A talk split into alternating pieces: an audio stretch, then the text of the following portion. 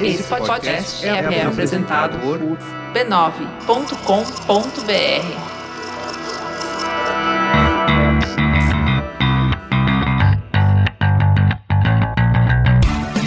Olá, eu sou Alexandre Maron. Eu sou a Leila Germano. E esse é o Zing, um podcast com conversas profundas sobre assuntos aparentemente banais. Isso aí, estamos agora indo para o episódio 38, Leila. Quase o quê? 40, muito Quase episódio. 40. Pois é, estamos chegando na crise dos 40. Crise não. Solução. Bom, estamos gravando esse episódio logo após ter feito aquele teste lá do live, né? Que o pessoal pode ver. Tá com problema de sincronia de áudio. Mas, gente, é porque é a primeira vez, mas assim, eu fiz um teste com o setup de áudio. Já vi que o setup de áudio não ficou bom. Vai ficar melhor da próxima vez. Já sei qual é o problema. Então, não fiquem chateados. É assim mesmo vai ficar mais legal. É. Mas eu achei até bem divertido. Ah, mas é sempre Foi divertido. Live sempre é um barato. Porque, cara, qualquer coisa que você faz que as pessoas estão reagindo em tempo real é muito divertido, uma das coisas mais legais que existe. Então, você vê que assim, a gente fez do nada, assim, tipo, é muito legal que você faz stealth, né? Tipo, secreto, as uhum. pessoas aparecem de repente e elas vão meio que aparecendo, elas começam a interagir, fazer pergunta é muito gostoso você ver a comunidade dos ingueiros, como eles gostam, né? Muito legal. Uma, é uma delícia. Gente, muito obrigado quem apareceu. É, valeu, pessoal. Vocês foram muito queridos com a gente. Faremos até. mais. A dona Leila vai tirar umas duas semanas de férias, né, dona Leila? Vou e volto. Vou fazer é. um negócio rapidinho e rapidão. Vou ali, vou ali e já volto. Então a Leila vai tirar umas duas semanas aí de férias, mas daqui a pouco a gente volta à programação normal e vamos fazer mais lives também. Então o episódio de hoje é assim: a gente na semana passada leu um comentário falando sobre playlists. De quem era o comentário, Leila? O comentário do Daniel Guarniero. Isso. E a gente. Danilo, perdão, Danilo. Danilo, pois é. E aí a gente tava falando sobre, assim, eu não queria falar sobre playlist. E eu tô querendo sair um pouquinho aqui é, só da... recapitulando, o Danilo ele comentou pra gente que ele era muito adepto de coletânea, Isso. de playlist e Não, sugeriu é, esse tema. É, é, assim, a história era assim, ele tava falando que ele gosta de ouvir disco, é, ele gosta de ouvir o pacote fechado, quem é velho, né, como eu chamo de os LPs, os discos, os CDs e tal, não sei o quê, que é o quê? É o trabalho de um artista quando ele pega e em torno de um conceito ele cria uma coletânea de músicas dele, né, de um artista só, ah, então sim, é, é, o, é o disco dele. E que ele estava impressionado com o fato de que as pessoas em geral estão ouvindo muitas coletâneas. É, estão fazendo ao seu, ao seu gosto, então, compondo é. as músicas. Aí a gente começou a falar um pouco disso e a gente expandiu bastante a discussão e a gente vai sair muito, vai muito longe do que ele estava falando, na verdade. Porque a gente começou a brincar muito mais com a ideia. A playlist é uma coleção digital e a ideia da coleção como uma forma de expressão. Abaixa esse Ah, você tá usando com outro contrapeso, né? É, tá bom. É vocês não estão vendo, queridos ouvintes, mas a Leila tá com um microfone, tem um negócio pendurado e ela tá aqui, tá exatamente no caminho. Então a gente não consegue se ver direito que tem um é, negócio no caminho. Formou não. um abaporu é. aqui de, de cabos. É que a Leila fica do outro lado da mesa e a gente fica falando. E aí a gente, é, naturalmente, você tem que ter o um contato visual. A gente fala e, e, e, um vê o outro, né? Então é muito engraçado. É, a gente eu tava vai olhar, fazendo Paranauê, é. Paraná pra poder olhar o Alê. Mas deu certo. Então a gente queria falar um pouco mais sobre, assim, assim como a playlist, ela é uma forma de expressão, né? as pessoas usam muito isso como forma de expressão, assim, a playlist me representa, né? Tipo, eu crio playlists e mostro para as pessoas, né? Quer dizer, as pessoas compartilham playlists, você segue pessoas no Spotify e em outros sites e serviços desse tipo, você vai lá ver o que que essa pessoa tá ouvindo, né? Quer dizer, é realmente uma forma de manifestação sua pro mundo, né? Então eu queria ir além disso e brincar um pouco com essa discussão de novo, voltando a essas coisas que eu sempre falo, né? Tipo, eu tô muito interessado o tempo todo. Eu sei que eu sou marão é nerd, maluco e tal, não sei o quê. Mas eu, eu fico realmente fascinado com essas. A gente costuma, e eu vou voltar naquela discussão do outro dia, que é assim: a gente se acostumou a formalizar, né? Expressão artística, cultural, tal, tal, tal, como uma coisa muito clássica, né, do que, que é aquilo. E eu fico fascinado com todo tipo de ação nossa que acaba sendo uma manifestação cultural nossa, de alguma maneira, né? Uma uhum. manifestação. Porque no momento em que a gente começou a dizer pro mundo quem a gente é de várias maneiras, né? Quer dizer, a minha escolha de músicas, ela é uma escolha estética também. A minha escolha de músicas de uma playlist é uma escolha estética. Inclusive, há pessoas que usam a estética do serviço para criar uma estética visual na playlist. Tipo assim, escolha de cores. Tipo assim, as cores. É mesmo? É, exatamente. Então você vai encontrar todo tipo de maluquice. Então, assim, uhum. é muito interessante como o ser humano consegue sempre achar uma forma de se manifestar de formas completamente inesperadas, né? As, as pessoas têm uma, uma capacidade de, de manifestação. Então, meu ponto aqui é uma coisa que parece simples como uma playlist, né, uma coleção de músicas, você vai pensar para fazer aquela escolha, né? E a mais clássica das playlists, né, aquela clássica, né, mixtape, né, que a menina faz pro menino que ela gosta, que o menino faz pra menina que ele gosta, que a menina faz pra menina que ela gosta, que o menino faz pra men pro menino que ele gosta e todas as possíveis combinações que a pessoa faz pra pessoa que ela gosta, essa mixtape, cara, é uma expressão absoluta também de, de alguma coisa que você quer dizer pra pessoa, Sim, né? Tipo. Tem algo que tá lá dentro que você quer transmitir. É, eu te amo, eu quero você, eu tô louco por você, seja lá o que for. Ou mostrar o mundo, né? Esse Isso. é o meu mundo, eu Esse queria é que você mundo. apreciasse. É, Será que é. você vai apreciar? Exatamente. E eu acho muito engraçado como às vezes as pessoas perdem isso de vista. Então, assim, a partir dessa discussão do Danilo. Danilo. A gente trouxe essa ideia que não era só falar da, da playlist. playlist só como uma coletânea a playlist como uma forma de expressão e aí eu não vou falar sobre playlist, a gente vai ficar a gente vai falar sobre falar de as coleções, coleções. que nos, re, nos representam. Exatamente. Pois é. Então, Leila. Oi. Que coleção te representa, Leila? O que que você coleciona? Ah, nossa, eu coleciono uma coisa muito bizarra. O quê? Meu noivo morre de rir. Eu coleciono spam. Juro. Eu tenho uma pasta querida. Nesse momento, ela falou: eu coleciono spam. E aí eu não sabia exatamente que expressão fazer. Eu fiquei olhando para ela sem saber exatamente eu o que dizer. Eu fiquei começando a imaginar o que significa colecionar spam. Comecei a imaginar que spam ela coleciona, mas eu lembrei que você meio que falou isso da outra vez. Como você. É verdade. Como você gosta de publicidade, de internet, não sei o que, você gosta de coisas meio diferentes, então isso realmente faz sentido. Não, é que assim, eu sou redatora publicitária. O spam, a minha, eu tenho uma pasta de spam que eu venero no meu e-mail que me serve pra, né? No começo era o meu Pinterest, era um Pinterest da classe C, assim. Eu abria, Pô, eu queria ver umas chamadas legais aqui. Vou me... pra que ir no Google se eu posso ter o meu próprio e-mail? E eu, Ale, eu me cadastro em tudo. Ah. Tudo que é site, serviço, loja, tal, tal, tal. Pra ver os diferentes tipos de abordagem. Legal. Daí eu, Faz sentido. Né? Faz sentido. Daí é eu esse trabalho, né? uma pasta, movo todos pra lá. Adoro quando vem negócio de saudão. Adoro. E aí eu comecei a perceber que estava ficando vidrada num negócio desse. Daí eu comecei a, a colecionar spam. E acho massa. Recomendo. Melhor, eu faço uma gamification com a minha pasta de spam. Porque eu abro, uhum. acordo, abro meu e-mail, meus spamzinhos e falo assim: vamos lá, baby monstros. Me mostrem quem de vocês vai me chamar a atenção. e aí eu vou scrollando. e aí tem uns que eu me pego quem, mesmo. Quem vai me surpreender hoje? Quem vai né? me surpreender? E tem uns que são assim, tipo, é saudão de verão, blá blá. Aí eu não olho, mas se tem uns que dizem assim, é melhor você abrir. Aí eu, nossa! ganhou, ganhou. É, é, é, mas é muito engraçado, né? Porque realmente é uma disputa por atenção desesperada, é. né? Então os caras, assim, vale qualquer negócio. Não, os e, caras estão dispostos a qualquer coisa. E como é coleção, eu meio que já catalogo mentalmente. Então eu sei mais ou menos o que, que eu procuro, eu já sei qual é a marca, tá. qual... A minha estante. E, e minha pergunta para você é o seguinte: e você diferencia. Porque, vamos lá, isso é o e-mail marketing, na verdade, né? É, e-mail marketing. É. Então você diferencia o e-mail marketing, porque assim. Existem spams e spams, né? Existe e-mail marketing. A gente pode dizer que tudo é spam, enfim, as pessoas têm classificações e classificações, mas assim. Existe aquele spam que é muito tosco, que é muito ruim, que é muito. E que é muito assim, desonesto. As fotos da festa ficaram ótimas. É, não, meu ponto é o seguinte: porque assim, existe o desonesto que é um phishing escroto, mas aí não é spam, porque é um phishing, é uma armação e pronto.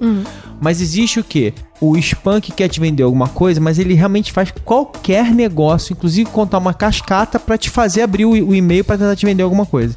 Então você tem essa, você tem essa, você diferencia assim? Você tem uma. Tem uma curadoria, tem todo um trabalho, uma equipe especializada. É, Você vai preparar uma exposição sobre isso um dia? Putz, tá aí. Ou um livro para publicitários Aham. sobre a Mas vai arte, ser um e-book, né? arte do spam. Hã? Mas vai ser um e-book, né? Não, vai ser só porque é e-mail. Não, você podia fazer um e-book que você mandar por e-mail para as pessoas e aí você fazer um e-mail Ah, marketing. Nossa, muito bom. Um e-book que é se espalhar por e-mail marketing. O que, que você acha? Eu acho genial. Mas não entrega muito, não, que aí tem o quê? Vários mil ouvintes. Eu acho que a gente tá, tipo, saindo completamente. Tá, a gente não. tá viajando. Vamos lá, voltou. É, Não, tem curadoriazinha responsável e tem Aham. o que vai pro lixo também, que nem tudo se aproveita. O que eu pego é coisa de marca, serviço, Tá. rede social. Tá, entendi, entendi. Mas enfim, você coleciona spam. Você coleciona e-mail marketing. Sim. Tá bom, tudo bem. É que você vai, tá vendo? Você vai e já detona. O quê? Não fala que você coleciona spam, fala que você coleciona e-mail marketing. Eu coleciono e-mail marketing. É, poxa. É isso. E Sylvanian Families. Ah, eu adoro Sylvania Families. É. Você sabe que é engraçado, né? Porque eu acho que, assim, sou meio colecionador ocasional, é obsessivo. Eu vejo coisas que eu fico assim, ah, eu queria colecionar esse negócio. E aí, eu lembro que quando eu vi esse negócio, eu falei assim, gente, isso é muito bonitinho. Eu preciso de um filho ou uma filha pra poder colecionar esse Foi negócio. exatamente a mesma coisa que eu pensei. E aí, o que, que eu fiz? Mas eu tenho sobrinhas. Ah. E eu lembro que eu vi o Sylvanian, Sylvanian Families. Eu tava na Inglaterra, eu tava morando na Inglaterra. Eu vi na Hamleys, numa loja de brinquedo lá, que tem famosa de lá. E aí eu vi aquele negócio, e era caro pra Dedel, quer dizer, porque tava em Libra, né? E eu falei assim, cara, eu vou levar uns negócios desse pra minha sobrinha. Eu tenho que levar, não quero saber. Acabou que eu acho que eu comprei uma coisa ou outra. Acabei comprando no Brasil depois. Até porque eu tava mais duro quando eu tava na Inglaterra, né? Eu tava contando centavo na Inglaterra. Eu acabei comprando aqui no Brasil depois. E até porque barateou, porque já veio, enfim, né? Foi antes da crise aguda dos últimos anos. Mas Aí eu comprei alguns pra minha sobrinha, que aí depois a outra sobrinha mais nova acabou usando e tal, não sei o que, mas eu achava muito bonitinho. Eu fico procurando essas coisas malucas porque eu acho bonitinho. Eu não compraria pra mim, mas eu compraria pra uma delas. E é é uma desculpa, né? Você Ó, acaba. pegando o gancho no Sylvania Family e em coleção, e eu, eu quero falar uma parada aqui que eu andei lendo sobre isso. Por que, que eu gosto de Sylvania Family? Porque quando eu era criança, eu queria ter casa de boneca. Uhum. E eu não tinha dinheiro, minha mãe não tinha dinheiro, não tinha dinheiro, nunca tive. Uhum. E aí, já vou fazer vários hiperlinks agora. Tem uma editora, você é jornalista, deve saber, que chama Edições, chamava Edições Del Prado. Aham. E eles lançaram, quando eu era criança, uma coleção chamava Casa de Bonecas. Aham. Você comprava, era tipo, na época. Fascículos, né? Fascículo. Cada fascículo vinha com a parede, um papel de parede e, e o móvelzinho. O- Odeio essas coisas, que você tem que montar os pedaços. Eu achei. Não, então. Como a casa de boneca era caríssima, eu comprei o fascículo com uns 7 reais e montei uma parede e uma poltroninha neoclássica que ficou muito linda. E era isso. Eu tinha uma parede e uma poltrona. E ficou uma depressão, assim. E eu sonhava comprar os outros fascículos, porém, jamais lançados. Foi isso, eles lançaram Cara, me identifico desistiram. super com você. Eu, eu não tô fazendo nem um pouco de drama, não. Porque também não, não vou ficar fazendo, ai meu Deus, tal, não sei. Mas assim, eu lembro quando eu era moleque, não passei nenhuma, assim, não tô, não tô choramingando, não passei nenhuma dificuldade. Mas Ah. assim, uma coisa que eu queria ter, eu não tinha, era aquelas coleções do Playmobil que tinham as, as casas, as naves e tal. Eu geralmente eu conseguia comprar o Playmobil, mas eu nunca tinha aquelas coisas mais legais. Eu conseguia ter o carrinho, mas eu não conseguia ter a casa, a nave espacial, o não sei o que. E os meus amigos tinham as casas, as naves espaciais e tal. Então a minha solução pra isso, eu tinha um irmão super criativo, meu irmão mais velho, eu tinha, sei lá, 6 anos de idade, ele tinha 12, né? Então o que, que ele foi me ensinando a fazer? A fazer as coisas. Então, eu não tinha uma nave espacial, mas ele me ensinou a pegar uma caixa de ovo e fazer uma nave espacial, uma caixa de sapato e fazer uma nave espacial. Então ele me ensinou a fazer, pegar plástico e fazer um vidro e desenhar e recortar e não sei o que, sei lá. Então era muito engraçado. Só que era muito bonitinho, eu fazia e tal, não sei o que, mas o que eu queria mesmo era a nave espacial oficial do Playmobil, que era muito mais legal do que a nave espacial de É. papelão que eu era capaz de fazer, né? Então. Mas era muito engraçado como eu acabava fazendo esse tipo de coisa pra caramba. Mas influencia em como você fica. Ah, eu acho que sim. O, o- o raciocínio que queria fazer é que, de acordo com alguns, algumas correntes de psicologia, colecionador é fruto de ou um trauma ou uma frustração.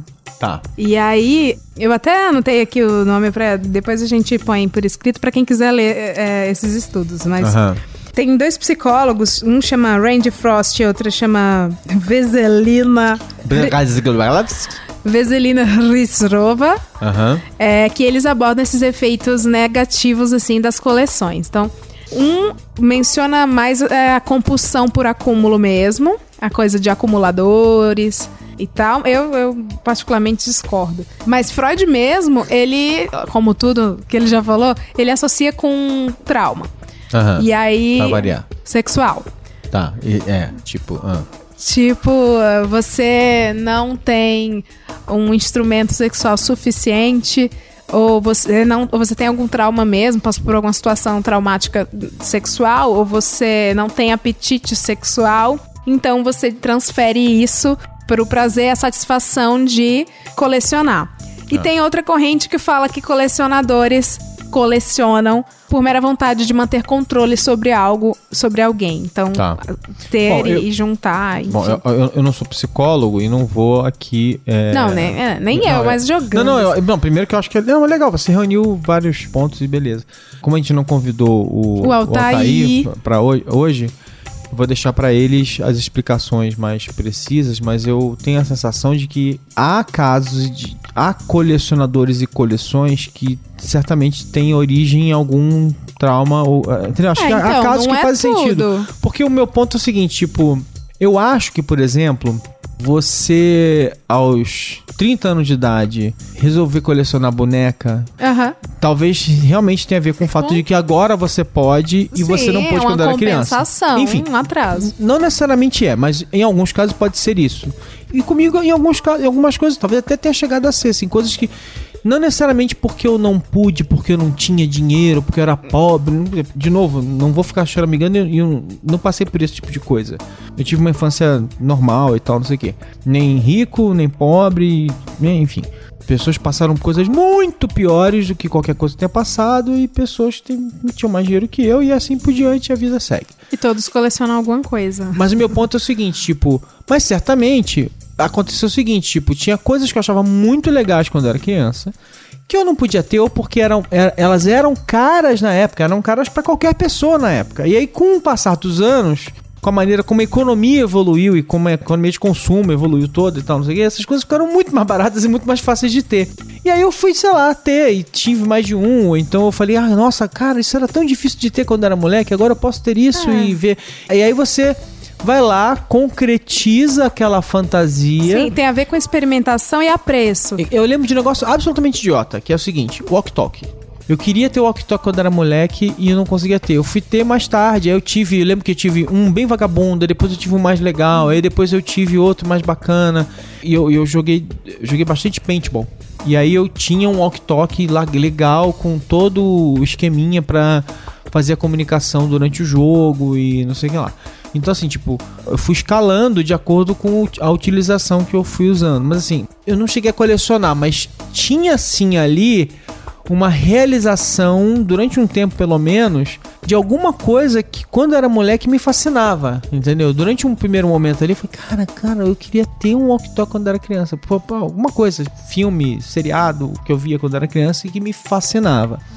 Então tem uma concretização tardia de alguma coisa que te faltou ou que te frustrou quando você era mais novo. Então eu acredito que isso é possível, não tem problema nenhum. Sim. Agora, por exemplo, eu colecionei durante grande parte da minha vida e hoje em dia eu tenho uma, uma, uma relação diferente com essa coleção. Quadrinhos. Tipo assim, eu, eu comprava as revistas em quadrinhos dos meus personagens preferidos e fui colecionando e guardando elas durante anos. Depois eu fui mudando a minha relação com isso. Mas assim, Eu comecei a colecionar isso quando eu tinha, sei lá, também de novo, 7, 8 anos. Quando eu, antes de me alfabetizar, com 5, 6 anos de idade, eu já guardava quadrinho, porque eu era fascinado pelo produto, né?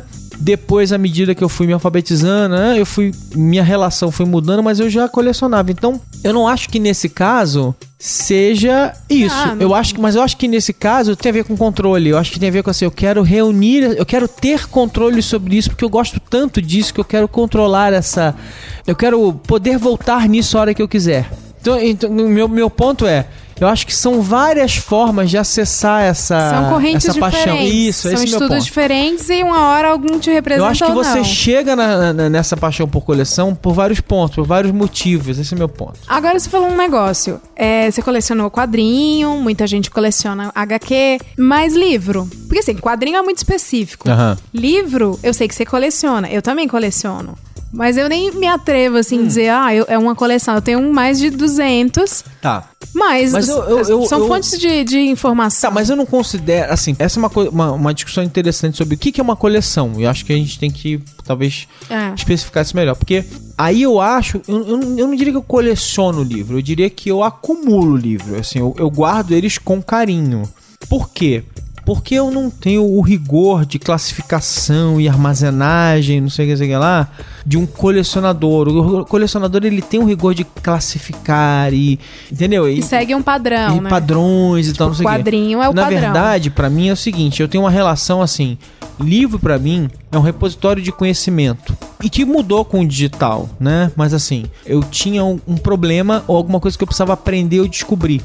E aí eu ia pesquisar aquele assunto, descobria um livro sobre ele, ou dois, ou três, ou dez, ou trinta, e eu ficava obcecado. E os sites, e, e, e, e- hoje em dia isso foi mudando, né? Então, assim, hoje em dia é muito louco, porque assim, hoje em dia são um, dois, cinco, dez livros, um monte de site, um monte de canal de YouTube, um monte de tutorial. Quando eu pego um assunto novo, sofisticou um pouco a minha busca, assim, eu sei que eu vou encontrar esse tipo de coisa. Então, assim, cara, eu peguei um assunto agora, eu vou descobrir ele de todos os ângulos, porque hoje em dia a gente tem muita coisa disponível legal, né? Tem. Então eu acho que assim, a minha relação com o livro sempre foi muito ligada a essa a esse assim, tipo, esse conhecimento é legal, é importante.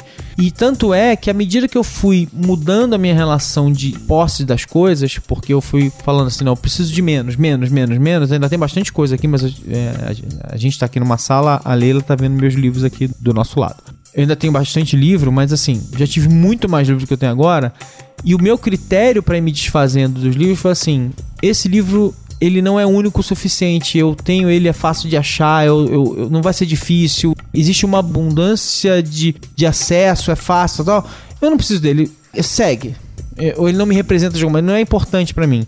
Foram ficando comigo os livros que eu, eu percebia que era difícil de achar ou que tinha algum valor para mim. Eu, eu li, gostei muito, ou tinha uma assinatura de alguém, ou tinha alguma marca do tempo que eu achava valiosa. Muito mais isso. Então a minha relação mudou. Com DVD, por exemplo, que eu tive muito DVD e depois fui me desfazendo, também foi a mesma coisa. Eu tinha um monte de coisa. Por quê? Porque durante um tempo, quando a gente não tinha é, tanto acesso com streaming, era uma forma de controle, né? E se eu quiser ver esse filme 4 da manhã de um sábado, eu quero ter ele ali. É uma ilusão. Pouquíssimas vezes eu realmente fiz isso. Assim, e quanto mais filme você tem, mesmo que você acesse a sua coleção toda semana, quanto mais filme você tem, menor é a relação entre o uso e a coleção, né? Porque você vai aumentando a coleção e você usa uma porcentagem mínima da Ele vai coleção que também você perdendo a tem. importância. Todos É. perdem importância. E aí uma das coisas malucas que foi me deixando abismo... e, assim, óbvio, mas assim que aquelas constatações óbvias que você faz, mas que te deixam chocado depois é assim, que a, a maluquice da cultura pop é, é o dia em que você pega, olha pra, sei lá, Cidadão Kane e um filme qualquer e vê que eles custam os mesmos. Aliás, pior, o Cidadão Kane custa 19 reais, o DVD naquela época, né? E um filme qualquer porcaria novo, banal, custa o dobro, porque é novo, né? E, mas é um filme de décima categoria e ele tá lá, custando mesmo que Cidadão Kane ou mais. E é muito louco, né? Como a cultura pop faz isso. Ela muda o valor das coisas de um jeito completamente maluco. Eu fui guardando. E hoje em dia acontece a mesma coisa. A minha coleção hoje é de coisas que tinha alguma forma especial, tipo assim, uma caixa diferente, ou são difíceis de achar, ou, ou era uma caixa que eu comprei em algum lugar do mundo e, e era muito legal e eu não queria me desfazer. Então só ficou esse tipo de coisa. Ou que é um DVD raro por algum motivo e tal, né? E aí tem uns Blu-rays que eu comprei pouquíssimo Blu-ray e sempre coisas muito específicas, assim, tipo. Um estilo, né? São É. coisas que não conversam, Isso. mas que seguem um padrão de não conversar. Isso, mas muito, muito específicas, muito específicas. Então, assim, fo- é, é, eu tenho muita coisa assim, tipo, eu coleciono várias coisas, mas eu não sou um colecionador tão metódico. Eu não fico assim, tipo, não, isso aqui vai ser assim, assado, colocado em caixinhas perfeitas e guarda. Mas eu tenho, assim, eu tenho uma coleção. A gente tá aqui de novo na sala, tem uma coleção de toy art, de bonequinhos e tal. E é engraçado que eu comecei com toy art, depois eu meio que criei um bode de toy art. Não acho nada de ruim, acho. É que Toy Art, um momento da história, começou a virar alcinha de silicone, assim, já deu. Não, não, pois é, mas assim, de novo, acho que é muito pessoal, né? Sim. Eu, eu passei a apreciar uma outra coisa. Durante um tempo eu gostava de toy art, achava muito legal. Acho, eu acho legal, tem gente que gosta e não tem problema nenhum.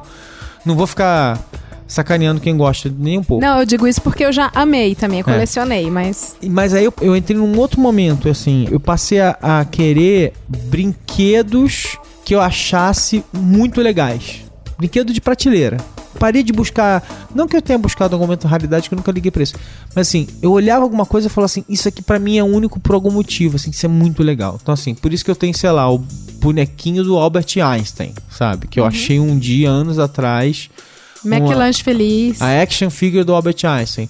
Um dia numa viagem por um McDonald's do Uruguai, parada de estrada, e eu- a gente parou, nem era pra comprar comida, mas eu entrei assim, a gente, a gente parou no posto e tal, eu vi um bonequinho do Snoopy astronauta. Não tá aqui, tá no outro lugar. Eu entrei e falei assim, cara, eu, não- eu nem comprei o lanche. Eu cheguei lá, comprei o Snoopy astronauta e levei. Então, assim, muito mais assim, as coisas idiotas, assim, que eu vejo uma coisa que eu acho muito legal e dane-se se é um brinquedo de, de prateleira, se é uma coisa completamente banal, eu comprava porque era muito. Ó, já começou um traço aí de colecionador, rolou um garimpo. Não, mas não, mas eu tô falando, E eu sou um aí? colecionador, mas, de novo, você escolhe uma linha e muito específica sua, mas eu, eu acho que assim, com o tempo, o que eu acho que eu traio um pouco a linha dos, dos colecionadores mais clássicos é que assim, eu não sou uma pessoa muito cuidadosa, assim, tipo, que de certa forma, assim, tem a ver com a minha jornada pessoal, assim, eu, eu tenho meus objetos, mas eu fui meio que me treinando pra dar menos importância pros objetos. Eles estão ali, eu não vou nunca quebrar eles de, de forma ostensiva, mas assim, se eu precisar dar alguma coisa, eu vou dar. Sabe, tem um boneco ali bacana do Estranho Mundo de Jack, por exemplo, que tá uma marionete gigante que eu tenho ali, que eu acho incrível.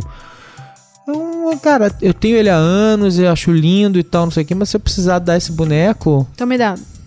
não. não. Aí assim. Beleza, Não. tá bom. Se algum momento não fizer sentido, eu precisar ir pra um apartamento menor ou pra algum lugar e ele não couber por algum motivo, então assim, tipo, sei lá, muda a decoração da sala e não faz mais sentido ter esse negócio, sabe? Ah, tá muito. Não, não tem nada a ver essa caveira pendurada na parede. Tira e pronto, mudou, porque você muda. Enfim. Meu ponto é que eu sou um colecionador de tempos em tempos sou. E, e a mesma coisa acontece nos livros. Os livros, assim, tipo, eu tenho obsessões. Então, assim, tipo, eu fiquei obcecado por game design, até por causa do trabalho de mestrado, por exemplo. Eu tô dando curso e tal, não sei o quê. Game design, jogos e tal, fusão de game design com outras coisas e tal. Eu tenho cinco. Eu ainda tenho, fora os que eu não. Os que eu ficaram pra trás. Eu tenho aí uns 50 livros de game design, e, game isso, game aquilo, não sei o que lá. Que ficaram. Esses de papel, fora os que eu tenho digitalizados, não sei o que lá. Então, assim, é uma obsessão, fora os sites, fora os. Né, você. Então tem muito isso, assim. Eu pego um assunto que, eu, que era importante pra mim, que eu. Ou por causa do trabalho, ou por causa de uma paixão pessoal, eu mergulhava nele e aí virava uma busca de dezenas e dezenas de livros que eu lia apaixonadamente e dali ficava um legado que eu falava assim, não vou jogar isso fora. Você acabou de falar sobre o desprendimento material com as coisas. Mas ó, você teve Delicious. Perfil. Tive, tive, tive, tive. Não é material. Aham. Eu tá entrando nesse, nesse território dos Mas bookmarks. explica o que é, explica o que é Delicious pro nosso querido ouvinte. Era um era uma maravilha. E a Leila começa a mostrar que ela tá mentindo a idade pra baixo há muito tempo. né? Porque. Hã? Não. O Delicious, ele era um, um site que reunia, era um site de bookmark, que dava a possibilidade de reunir todos os links possíveis sobre os assuntos do seu interesse. Eu era obcecada pelo meu Delicious, que o meu era totalmente trancado. Eu não Aham. compartilhava nada. E aí eu fiz um curso é, da, da Miami Ed School e lá todo mundo teve uma aula e compartilhou seus links. E eu compartilhei assim, uns três muito bunda. Aham. E peguei o de todo Toma mundo. cuidado, né? É, peguei o de todo mundo, anotei, tranquei. Seus segredos. Não, eu ia pra TED, palestra, tudo, anotava o site, trancava. Aí, um dia, o Delicious nos disse adeus. e eu perdi tudo. É duro, né? E aí eu fiquei com essa irreparável dor da perda de um negócio que nem material é. Pois é, é muito louco, né? Mas eu acho que assim, eu vou voltar no Altair. O Altair falou uma coisa muito interessante, porque ele tá falando da história do. Ah, criar ferramentas, não sei o que, a diferença entre homens e animais, ah, homens e animais, que assim, não é inteligência. Não é o polegar, como é que é? O polegar em op- Opositor.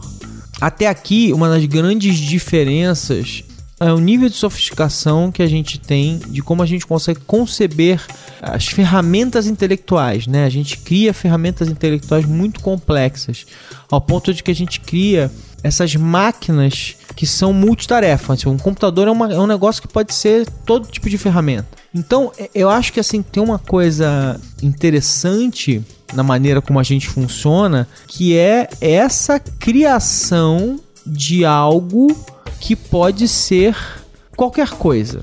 É um patrimônio. Uma coleção é, um patrimônio. Isso, então, assim, então eu acho que a gente conceitua muito bem a ideia de que, embora o Delicious fosse uma coisa completamente virtual, ele existe de alguma maneira. Ele tem uma função muito clara tal. Assim como tá muito claro pra gente hoje em dia que os nossos arquivos digitais, que os textos que você guardou, que as fotos digitalizadas que você tem, não sei o que lá, cara, é que a gente meio que esquece que elas podem desaparecer a qualquer momento. Mas assim, no outro dia, olha que engraçado como você esquece. Eu recebi um e-mail do Google avisando o seguinte: ó, o seu armazenamento tá acabando. Eu tinha um. O meu Google Drive era de 1 tera. E aí ele falou assim, ó, tá acabando e hum, você vai renovar? Eu falei, pô, não vai renovar esse negócio não, acho que eu nem uso tal, não sei o que. Eu me toquei. Que na verdade eu uso sim, amigo. Eu tenho mais de 100 GB no Google Drive. É que eu não tinha me tocado disso, porque tem todo o meu histórico do Gmail, que é safadinho, né? Porque o Gmail criou em você uma necessidade que você não tinha. Porque ele, meio que fala assim: não, não joga fora não, porque é, a busca é tão boa que você efetivamente pode encontrar qualquer coisa aqui. Então eu sou um banco de dados da história da sua vida. Deixa aqui. Eu fui descobrir que o meu Gmail tem 25 GB. 25 GB no Gmail. Isso porque eu jogo coisa fora. Eu apago o Gmail, tá? Não sou aquele cara que deixa tudo no Gmail, não. Eu descobri que eu tinha 25 GB de Gmail e que eu tinha no Google Drive um monte de coisa que eu nem lembrava que eu tinha. E eu tinha lá mais uns. Assim, eu não precisava de um terabyte, mas eu precisava de uns 200 GB. Primeiro para deixar uma margem e segundo. Agora por quê? Porque tem Google Doc, porque tem. Agora, o meu Dropbox, que é o que eu realmente uso de uma forma ativa e que eu presto atenção. Então, então assim, cara, perder esses negócios hoje em dia é impensável. Não dá para pensar na possibilidade Não de dá. perder isso. Porque assim, é muito palpável que eles têm valor, que eles fazem sentido. E assim, é, é como se eles existissem. É, é como jogar fora uma caixa de papel, com um monte de papel importante. Eu vou usar essa palavra de novo. Pra mim, é, acaba sendo patrimônio, sim. Da playlist do Spotify que eu compus com tanto cuidado, selecionando música, curando música, até é, os, os meus e-books que eu nunca tive, porque eu não tenho, mas vo- todos vocês devem ter alguma coisa assim. O próprio Delicious, o Pinterest, as pastas que a gente vai montando. A gente vai começando a, a posicionar o que a gente gosta dentro de pastas, vai, vai guardando conforme a gente constrói a vida aqui no offline. A gente vai compra uma casa, compra um carro e vai construindo aos poucos. É, se- quando a gente perde um patrimônio desses, nossa, Pois é, agora que é o louco é o seguinte, né? De novo, vou voltando aqui aos motivos pelos quais você coleciona, quer dizer, eu falei, ah, controle, é, compensar alguma coisa, né? círculo social. Eu acho que tem também uma outra coisa que é assim, tem um saudosismo, né? Porque tem gente que, por exemplo, bom, não precisa dizer nada, né? Álbum de figurinha é um clássico, né? Você colecionou quando era criança E aí, assim, os álbuns de figurinhas de futebol são clássicos de marmanjo. Ma- Marmanjo me parece meio que eu tô sacaneando, não acho. Não tem problema nenhum das pessoas colecionarem figurinha. Acho super, super de boa. Mas assim, o cara colecionava quando era criança. Ele cresceu e, cara, é uma coisa gostosa, assim, tipo, uma sensação muito boa para Eu até já, já pensei em colecionar, porque eu lembro que a. De novo, minhas sobrinhas me fazem fazer coisas que eu não faria, né? Não, de verdade, porque eu, eu vejo elas fazendo e eu, e eu acho aquilo tão gostoso participar daquilo com elas que eu acabo fazendo certas coisas só pra poder fazer junto com ela. E eu vi lá a minha sobrinha, uma das minhas sobrinhas, querendo colecionar o álbum lá da Disney, acho que foi do Frozen, por exemplo. Então eu curti, por meio dela, eu comprava os pacotinhos e abria junto e tal, não sei o que, mas eu não, não tava com saco de colecionar e tal, não sei o que. Mas eu vejo, eu via vários amigos meus, do trabalho, inclusive, colecionando o álbum da Copa, colecionando o álbum Sim. do Campeonato Brasileiro e tal. E pra eles era um negócio importante. Você vê, tinha nego roubando carregamento de figurinha, não sei o que, lá. É uma coisa que. Então tem, assim, um- uma das coisas é um contato com o passado, né? É, um eu resgate. vou até mandar aqui mais um, um outro psicólogo que já tem outra abordagem sobre isso, que é mais parecido com o que a gente está acreditando. Que é o Mark McKinley, que ele divide os colecionadores assim por motivações. Aham. Então tem a motivação de prazer, né? Que é aquela que a gente já falou aqui. Tem a motivação de círculo social, que eu acho que o álbum da Panini tá muito mais dentro. No- Chega a Copa, ninguém colecionava álbum e figurinha. Aham. Mas chega a Copa, chega a Olimpíada, ou, né, Champions League, todo mundo vai, começa a se interessar e rola que é o assunto do momento. Aí tem relacionamentos e interesses comuns, Aham. tem fama. Você tá sempre no top do, do ranking dos colecionadores daquela determinada categoria. É, tem o. É, so- bem social, né? Isso, né? Tem preservação do passado, que você acabou de falar. É. Tem gente que diz que coleciona porque um dia vai valer dinheiro. Eu Era- acho que é, é, só, o eu, próximo eu que é acho que é só uma investimento. desculpa. Eu acho que é só uma desculpa. Sim. Eu duvido. Tem, é, exatamente, tem os de investimento. Eu tem falava gente que isso. organiza Um dia eu vou vender isso por uma fortuna. e não vende. Eu mas eu falava isso. O meu objetivo com o meu Delicious, eu vou vender e eu vou ficar muito rica com tudo que eu tenho. Acabou. Tem organização, excesso de organização em busca por objetos. Mas aí que é mais parecido com o que você faz com sua Aham. mobília. Pois é. Eu acho que também já falei isso em algum outro programa, mas assim, uma outra coisa muito engraçada, de novo, aí é um traço meu de colecionador, é como, embora eu não tenha caixinhas específicas, assim, mas a organização das minhas coleções de livros e, e filmes e tal é extremamente é, importante.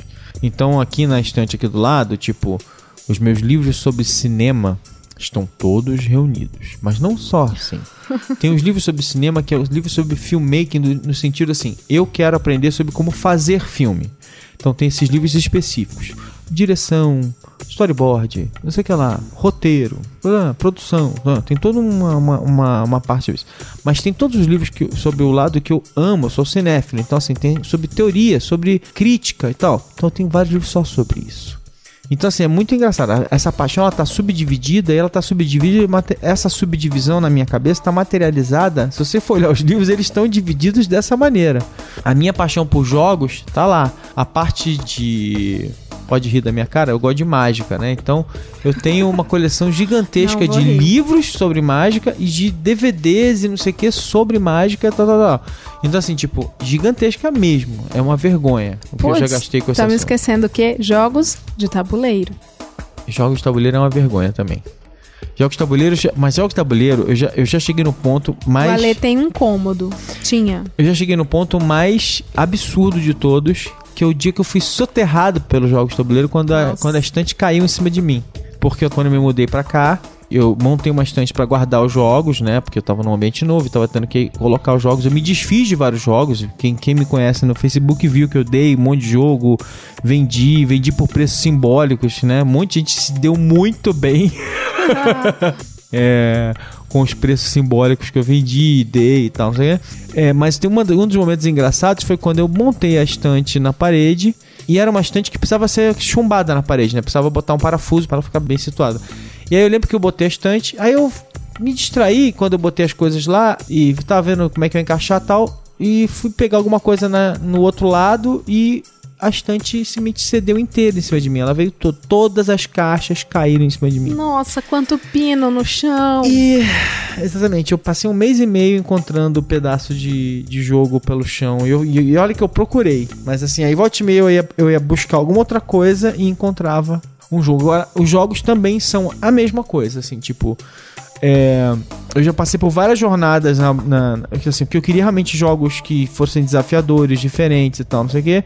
Mas aí eu fui descobrindo que o meu grupo de amigos não tava, assim, não era um grupo de amigos interessado nisso. E eu não ia, e assim, por, por, maluco que seja, eu não ia comprar novos amigos só pra isso, entendeu? Tipo assim, não dá pra ir lá na loja e falar assim, não, é assim, eu vou comprar novos amigos. Eu queria jogar com os meus amigos. N não que você não possa fazer novos amigos quando você tem um novo hobby, mas assim, eu queria jogar com os meus amigos. Então, na verdade, isso é uma, uma, das coisas muito loucas de quando você tem certos hobbies, assim, tipo. Eu queria jogar com os amigos que eu tenho. Então, eu queria encontrar pontos de contato com os meus amigos. Então, no fim das contas, você começa a mudar um pouco, assim, ah, cara, tá bom, eu, eu tenho muita vontade de jogar esse jogo aqui, mas assim, ele custa uma fortuna e eu vou jogar esse jogo. Quantas vezes na minha vida eu vou achar pessoas do meu círculo de, de, de, amizades que vão querer jogar esse negócio.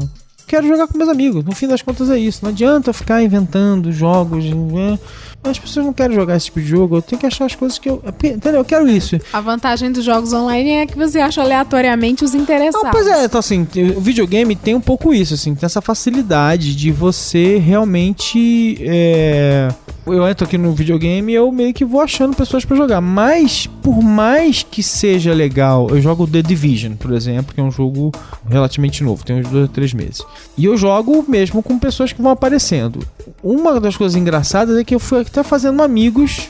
Tem um cara na Escócia que eu jogo sempre. E, e jogo mesmo, tipo assim, se eu, se eu jogar. Porque, como tá com 4 até 5 horas de diferença de fuso horário, dependendo da época do ano, se eu entrar 10 da noite, o cara já foi dormir. Mas se eu, se eu, no fim de semana, se eu entrar para jogar um pouco mais cedo, ele tá jogando e, e, ele me chama imediatamente. A gente começou a ficar amigo, começou a conversar, ele perguntou sobre o Brasil, não sei o que. Agora, foi acidental, o sistema tal. Mas a melhor parte, de verdade, é quando eu jogo com meus amigos, com os amigos que eu tenho há muitos anos. E a gente joga junto. E a gente joga junto e, e faz piada e se ajuda. Então, assim, é muito melhor fazer as coisas com as pessoas que você gosta. Então, às vezes, você, você vai meio que moldando aquilo. Agora, de novo, as suas escolhas são uma expressão da, das coisas que você gosta, quem você é, esse tipo de coisa, assim. Né? Não sei. O que, que você acha? Eu acho que sim. Aquela que não tem comentário. Eu acho que sim. Não, eu tava lamentando, porque eu, você tava falando seu, da sua coleção de jogos de tabuleiro e eu iniciei uma e não dei continuidade por isso. Ah. Por conta de não ter com quem jogar. Ah, que coisa triste. Lamentável. é, mas, ó, saindo totalmente dessa área offline e eu, voltando para assuntos colecionáveis. Você tem notado uma tendência de colecionador de, de, quando a gente fala de listas de BuzzFeed ou, ou, listas que o BuzzFeed acabou difundindo?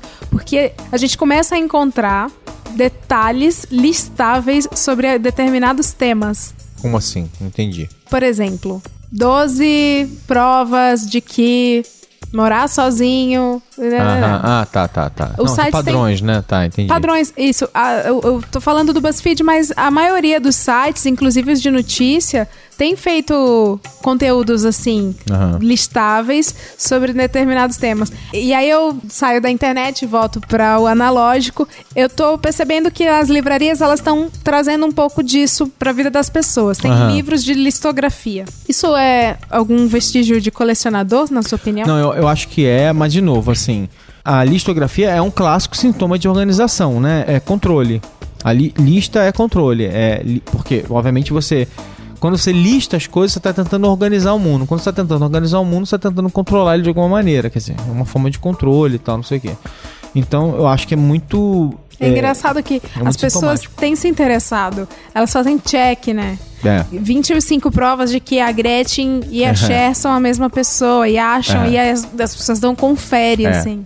Uma outra coisa que me chama atenção, isso é verdade, é muito engraçado, assim, tipo, eu acho que talvez seja um dos sintomas talvez seja o sintoma que eu acho negativo às vezes, da, é, é, não sei se é negativo, mas Vocês não se tomam meio, meio, meio ridículos da, da, da, da obsessão por coleção? É assim, é a coisa de juntar objetos ou coisas ou informações que você não usa para nada. Isso eu acho muito louco. Que não tem nenhuma utilidade pra você. E acho que isso é uma coisa engraçada que aconteceu comigo, assim, tipo, acho que das coisas que eu tenho que realmente são as coisas mais inúteis que eu coleciono, digamos assim, são, sei lá, os brinquedos. Mas mesmo assim, eles são, na minha cabeça, distorcida, de nerd, são objetos de decoração. Né? Eu não tenho hoje em dia brinquedo jogado num canto guardado numa caixa. Até tenho, tenho, mas eu fui dando de presente os que eu guardei. Eu falei assim: não, eu vou dar isso pra alguém ainda e tal. Mas já dei a maior parte deles e tal. Hoje em dia eu não tenho praticamente mais nada. E eu fui dando pra, pra, pra criança, pra amigos e tal é, um monte de, de, de, brinquedo diferente e tal. Mas em geral, e de novo, por quê? Não estou dizendo que, que eu sou melhor ou mais um colecionador mais bem resolvido, mas assim, o meu ponto é, o meu, o meu traço de colecionador tem muito a ver com utilidade ou paixão. Então, assim, em geral, as minhas coleções têm muito a ver com isso. Assim, tipo, eu gosto de livro, mas eu consumo livro de alguma maneira. Eu gosto de filme, mas eu vejo filme pra caramba. Eu gosto de brinquedo, mas ele, eu coloco eles na prateleira. Então, se essas coleções não cumprirem certos critérios para mim, eu não vou fazer. Mas isso não é verdade para todo mundo. Isso eu acho curioso, né? Tem pessoas que realmente assim, tipo, cara, eu faço coleção de botão, botões, sei lá. Selo.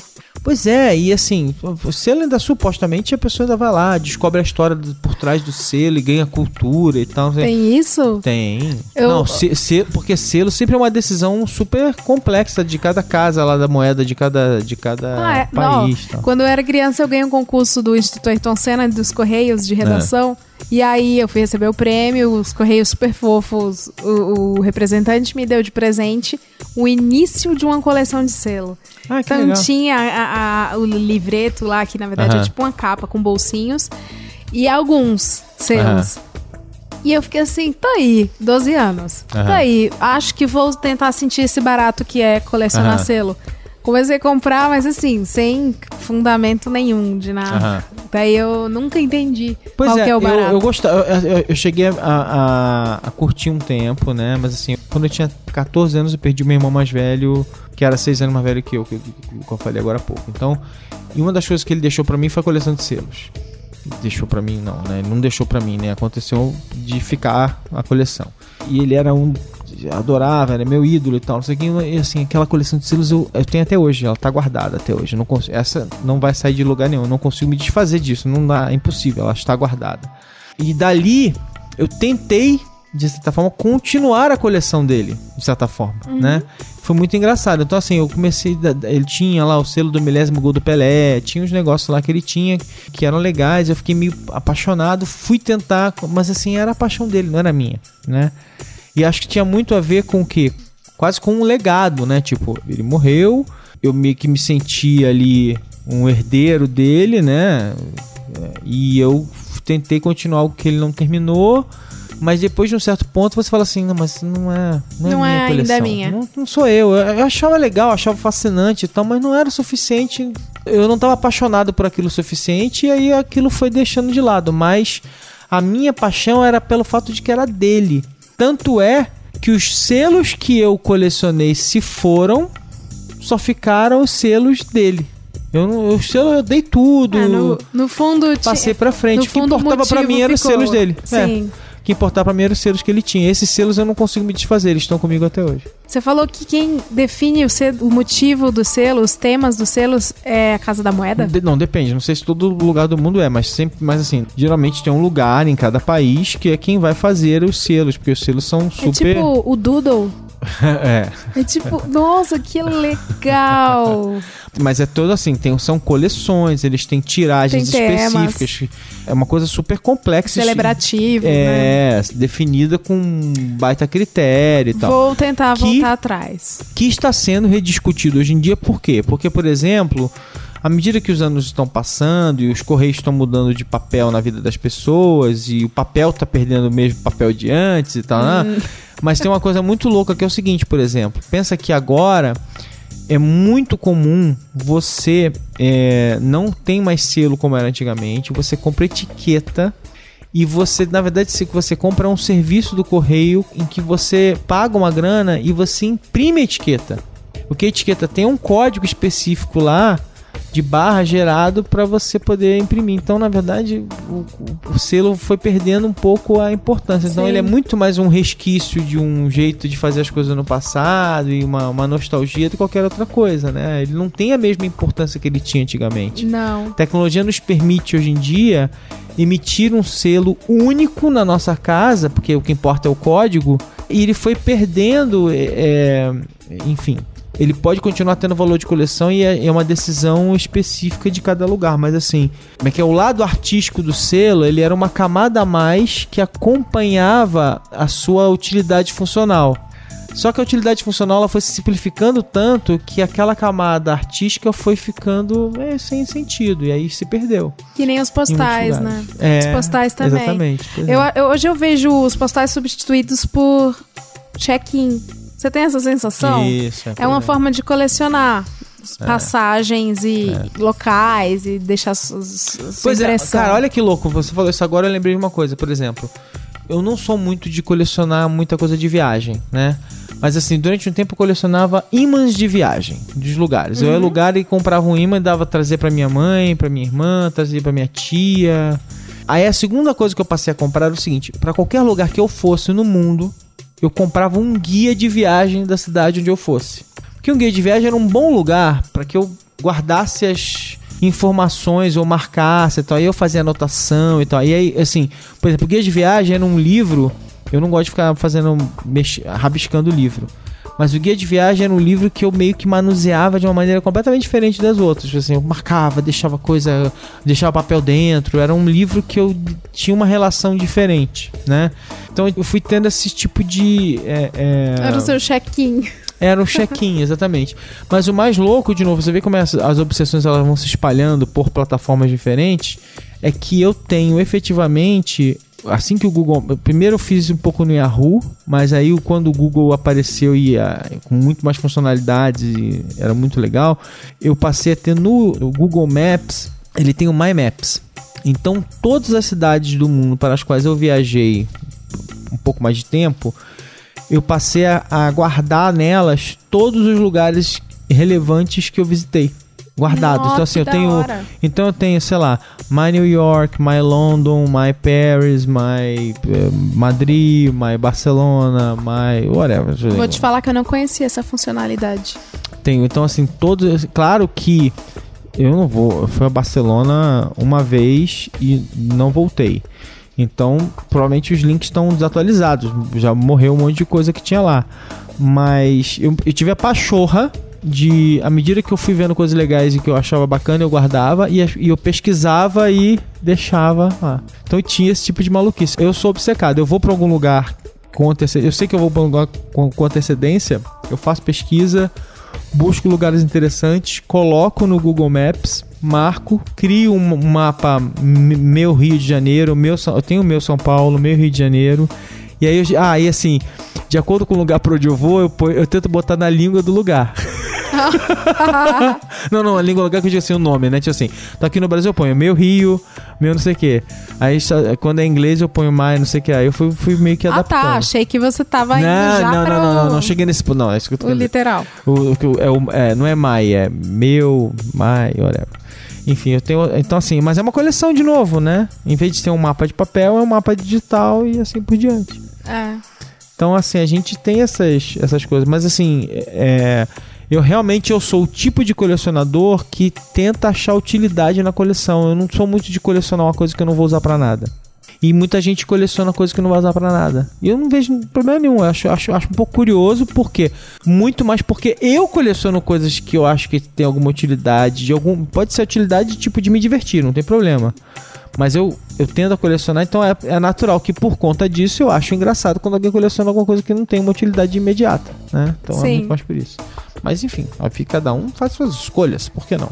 Não tenho nada contra. Inclusive, tenho vários amigos que colecionam coisas que não servem pra nada. Bom, mas enfim, eu acho que a gente já deu uma, uma geral aqui. Eu acho que a gente tem que estar na hora de dar uma amarrada, até porque a gente tem que ler as mensagens da semana. Tcharam! Então eu quero ouvir dos nossos queridos ouvintes o que, que eles acharam, o que, que eles colecionam, que, se eles colecionam, é, o que, que eles acham de colecionar. Além de decepção na vida. Todos nós.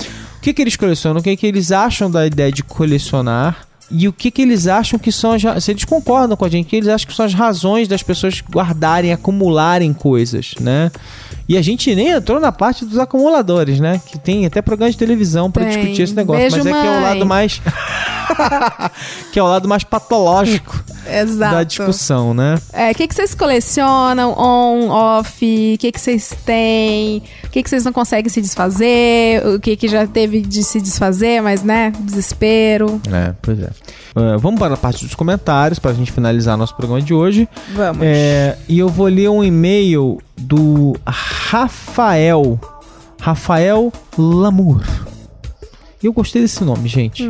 Lamu. É, ele é diretor de arte lá de Curitiba. Então ele mandou um e-mail assim, ó. Olá, Maron e Leila.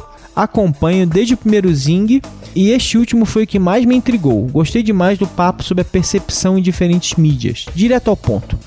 Acompanho alguns podcasts que fazem coisas incríveis e vocês já indicaram em algum momento, como Radiolab, Welcome to Night Vale e Lore. Esta tem sido uma das mídias que mais aproveito, justamente porque não preciso ver, escuto enquanto produzo qualquer outra coisa do dia a dia. Dá uma sensação de otimizar o tempo. É como poder ler livros de contos que, como todos reclamam, o tempo para ler é cada vez menor. Estes podcasts fazem algo que é contar histórias macabras, não sem séries dramáticas com todos os recursos de uma boa produção e narradores profissionais excelentes. Eu adoro histórias sinistras e estranhas como Poe Lovecraft e eles estão recheados de inspiração nesses storytellings. Inspirado nessas, nesses podcasts de literatura e RPGs, eu gostaria de comentar esse tipo de storytelling adaptado para jogos que são RPGs. Sei que é de nicho esse tema e pouquíssima gente não sabe como funciona RPG tradicional de mesa, mas eu encontrei podcasts nacionais que transformaram histórias de RPG, criadas por um narrador e improvisadas por outros participantes, em storytelling de áudio. Inclusive o Jovem Nerd já fez isso também. A história é gravada editada com as vozes de todos e se torna uma história narrada, mesmo para quem não sabe nada sobre o jogo, mas gosta de uma boa história imprevisível. Esse tipo de audiodrama eu acho fascinante e ajuda a mente a respirar criatividade. Quando o Maron falou de adaptar livros a roteiros, na percepção de um roteirista, eu me peguei realizando esse pequeno desejo de que quase todos que leem têm, de imaginar como seria este livro em um filme. No meu caso, eu me inspirei em livros policiais sobrenaturais de fantasia para escrever histórias adaptadas a RPGs, uma maneira de compartilhar sua visão de uma história com amigos. E hoje não consigo não pensar em adaptar uma história que li, escutei ou assisti para um audiodrama ou uma simples sessão de RPG em uma noite chuvosa e inóspita. Afinal, todos queremos compartilhar de alguma maneira o conteúdo que nos empolga e emociona. Um abraço e aguardo mais zings inspiradores como esse. Eu quero um sobre posters de cinema. Sou fanático por, por posters clássicos. Pois é, a gente vai acabar fazendo um sobre isso, né? Ih, já tá nos planos. Tá por fora. Deixa eu ver aqui. O Rafael. Primeiro eu quero dizer pro Rafael que não manjo nada de RPG. Eu era aquela menina que eu perdi todos os amigos pra RPG na juventude, pras drogas. e aí que eu peguei um pouco de, né, me- medo. Nunca fui atrás. Porém, amo história de fantasia, terror, também tenho toda essa, eh, essa característica de imaginar como seria o livro que eu li num filme, e até mesmo em áudio. A gente é um pouquinho parecido. Então, como eu não manjo de RPG, vou deixar o comentário para o mestre. Não, mas eu não vou falar de RPG, não, gente. Eu gostei não, da ideia só aqui. o comentário. Eu achei demais. Não, eu gostei da ideia aqui. Eu acho que já tem gente que andou fazendo esse tipo de coisa. Eu acho que o RPG. não- vou, vou chover numa olhada. Assim, o RPG é uma plataforma criativa muito legal. Eu joguei muito RPG durante muitos anos, em várias idades. Faz né? bem pra coluna. Não só quando eu tinha. Não só quando eu tinha. Quando eu era adolescente e tal. assim. Eu acho que é uma ótima maneira de se divertir, não tem problema nenhum. Agora eu vou ler outro comentário do Cassiano Emílio. Vamos lá. Oi, Alexandre Maron, me ignorou. Já eu não- devia ter lido esse, né? É, vai, é, vamos. pois é, a gente não fez na ordem. Beijos, Cassiano. Vou orar por você. Ai, ai. Vou fazer um comentário sobre um programa número 35. Qual o tamanho de uma história? Acho que podia ter falado sobre os filmes feitos com as câmeras GoPro Muita gente que tem a GoPro e faz vídeos não tem a mínima ideia de como fazer um vídeo legal e que gere o um mínimo de interesse. Eu sempre vejo vídeos de viagem e o meu critério principal para assistir um filme é o tempo. Mais do que 5 minutos já está fora de cogitação para mim. Eu sempre procuro fazer vídeos das minhas viagens, ainda estou testando algumas coisas sobre criação e filmagem. E percebi, na pouca coleta de dados que eu fiz com os meus familiares, que mais de 3 minutos talvez seria muito para um vídeo que não tem narração. Com base no tempo, eu tentei fazer um vídeo, uns vídeos, um vídeo, tá, um vídeos. É. Ô Cassiano, de um minuto na Chapada Diamantina. Cassiano, você pegou uma inimiga, ó. Você já, ela já vai te detonar, ó. Tô orando aqui. Tentei fazer um vídeo de um minuto na Chapada Diamantina, não deu. O vídeo ficou com 1 minuto e 50 segundos.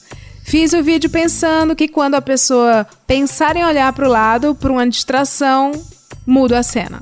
A minha percepção é que o vídeo ficou curto para minha mãe, minha tia, minha avó assistirem e compreenderem melhor. Quem era mais novo e viu o vídeo na minha frente não conseguia comentar ou fazer uma pergunta porque quando ia comentar, mudava a cena. Será que eu tô entendendo? Uhum.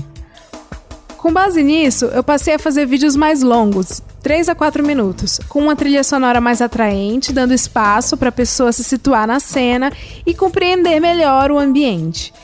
Eu tô te mandando o link do vídeo que eu fiz, embora esteja no YouTube, é quase privado, porque as poucas pessoas que eu compartilhei foi via link.